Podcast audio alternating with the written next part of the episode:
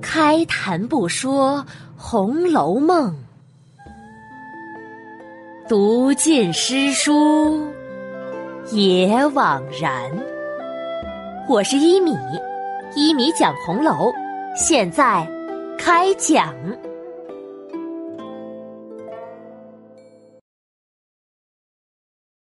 第一百一十六集，看场戏，相待脑宝玉。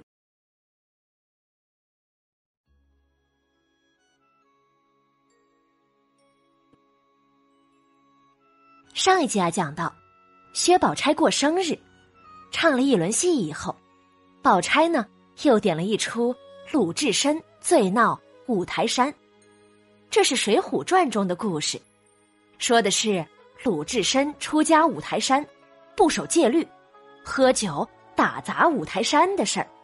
戏呢也是热闹的戏。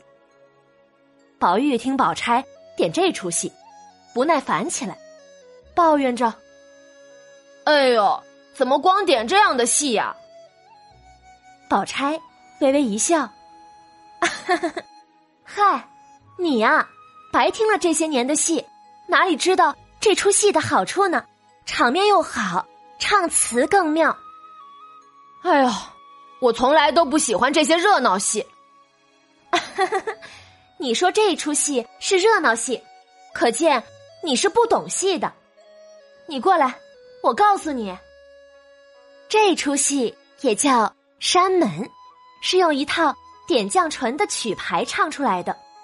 点绛唇又分南曲和北曲，这戏呀是北曲，也就是北点绛唇，铿锵顿挫，通篇押韵，韵律不用说，是很好听的了。其中鲁智深拜别师傅的时候，这曲用的是。寄生草的词牌，填的呀极其妙，你知道不知道？宝玉见他说的这般好，便凑近来央告：“哦，好姐姐，这样好吗？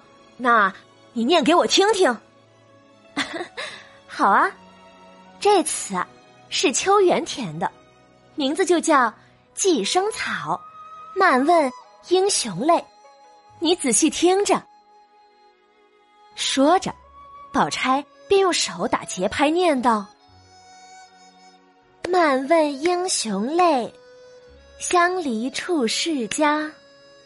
谢慈悲，剃度在莲台下。没缘法，转眼分离乍。赤条条，来去无牵挂。哪里讨？”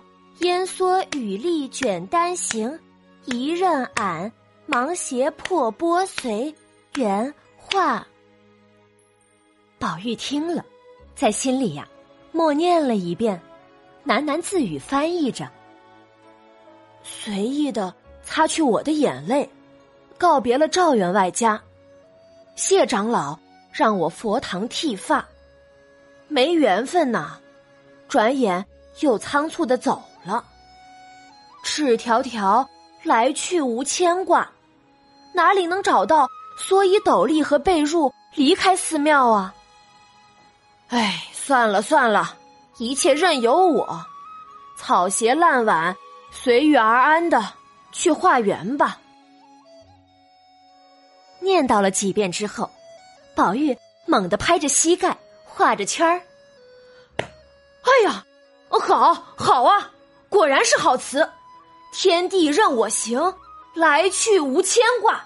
好，好，好，宝姐姐，你真是百科全书啊，知道的可真多。旁边的黛玉见他和宝钗嘀嘀咕咕的靠近说话，心中啊早已有了醋意，轻哼一声：“哼，安静看戏吧，还没唱山门呢。”你倒装疯了！听到黛玉用装疯来奚落宝玉，湘云呐咯咯的笑出声来。原来这装疯也是一出戏，讲述的是唐朝大将尉迟敬德，因为不肯挂帅出征，就用装疯来拒绝领命出征的故事。黛玉巧妙的用一出戏来讽刺另外一出戏，损人不带脏字，这种文艺范儿自然让湘云大开了眼界。等戏看完呢，已经到了傍晚，贾母最满意的就是一个小旦和一个做小丑的。小旦就是舞台上扮演未出嫁闺阁少女的角色，而丑角呢，就是在舞台上扮演插科打诨、比较滑稽的角色的。贾母让人把这两个演员叫到跟前，见这两个女孩都是楚楚动人，让人爱怜，就问：“你们演的不错，都多大了？”回答祖宗的话。我十一岁了，他才九岁。那个小蛋忙着回话：“唉，这么小就出来谋生活了，不容易呀！来来来，这些果子呀，你们拿着。鸳鸯，取两串钱来，一人一串儿。好的。”鸳鸯答应着，把赏钱。给了这两个丫头，多谢老祖宗。小旦和小丑赶紧给贾母磕头称谢。凤姐儿指着小旦，这个孩子的扮相活脱脱的呀，像一个人。你们难道没有看出来吗？像谁呀？宝钗心里呀，明镜似的，只是笑而不语。宝玉也猜着了，但是不敢说。史湘云呢？快人快语，倒像林姐姐的模样。宝玉听了，忙瞅了一眼湘云，给她使个眼色。众人听了湘云的话，留神细一看，都笑了起来。别说，还真有点像，像云儿的眼力好。我就说看着眼熟呢。大家说笑着，各自散去。晚上，湘云临睡前，气呼呼的吩咐丫鬟翠缕：“哼，翠缕，把咱们的东西都打包收拾起来。”啊，忙什么呀？等走的时候再包也不迟呀。哼，明儿一早就走，在这里做什么？看人家的脸色有什么意思呀？宝玉听了这话，忙赶过来拉住湘云：“哎呦，好妹妹，你错怪我了。林妹妹呀，是个多心的人。刚才看戏，别人分明都知道那个小旦长得像谁，但是谁都不肯说出来，就是怕他恼。谁知道呢？你心直口快的就说了出来，他岂能不恼你？我是怕你得罪了他，所以才使了眼色。你这会子恼我。”不但辜负了我，而且还冤枉了我。如果是别人，哪怕他得罪了十个人，又和我何干呢？我绝不会管的。湘云把手一摔，哼，这些花言巧语别给我说。我原本就不如你的林妹妹，别人能说她，能拿她取笑，难道只有我说不得？哼，我呀也原不配说她的。她是小姐主子，我是奴才丫头。得罪了他，万万使不得，是吧？哎呀呀，我是为你好，怎么反而惹出不是来了？我要是有坏心，立刻就化成灰，叫万人见他。大张院里少心嘴胡说，这些恶事、闲话、歪话，只管去说给那些爱使小性、爱生气、会管说你的人听去，别跟我说，小心我啐你。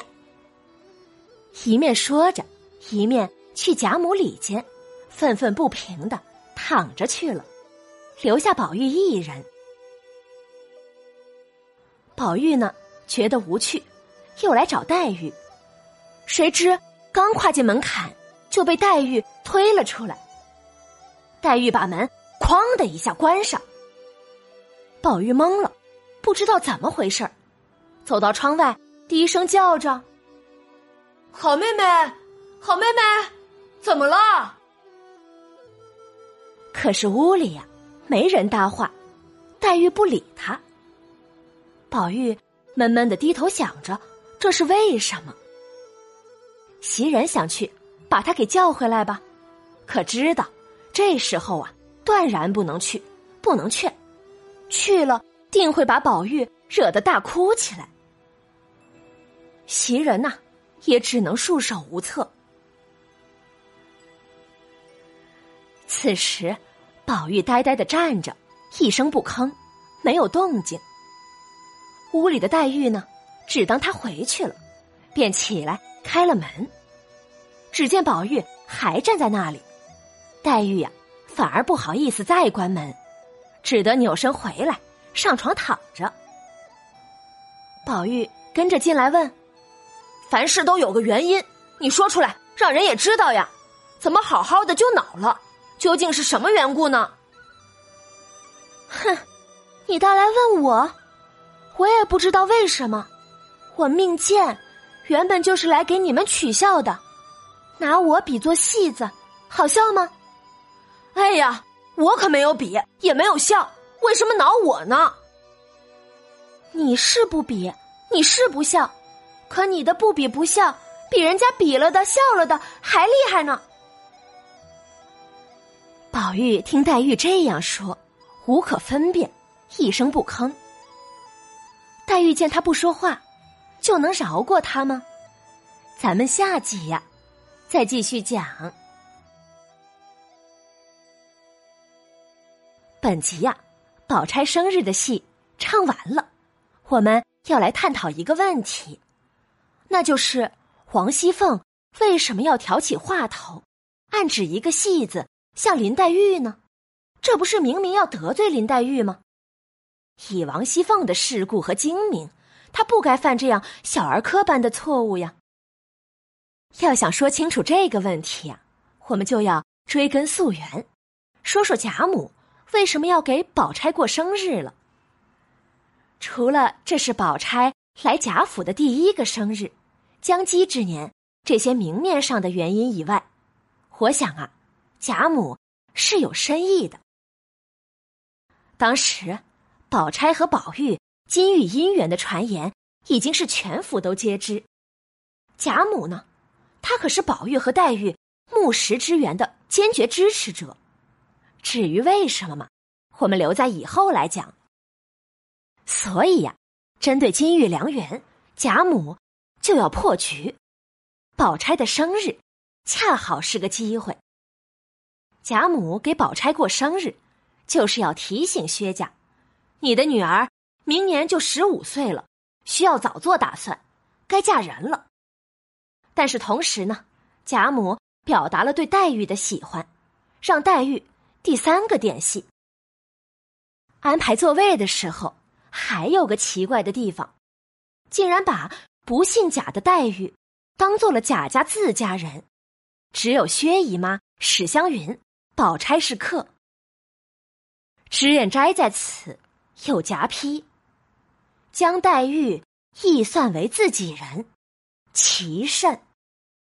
也有人呐会反驳，说贾母隆重为宝钗过生日，说明她喜欢宝钗。可实际上是这样的吗？这一点呢，王熙凤看得明白。凤姐儿不是已经说了，贾母只给了二十两银子，够什么用呢？这就说明啊。二十两，对于贾府过生日来说是不够的，甚至是寒酸的。如果贾母喜欢宝钗，她完全可以全包呀。为什么只给二十两呢？这里岂不是也表明了态度？说完贾母的用意呀，我们对王熙凤说戏子的扮相像黛玉这句话就很好理解了。王熙凤。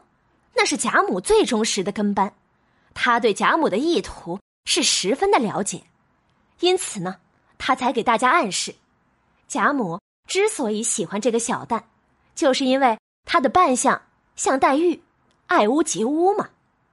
王熙凤的话正是为了讨好贾母啊。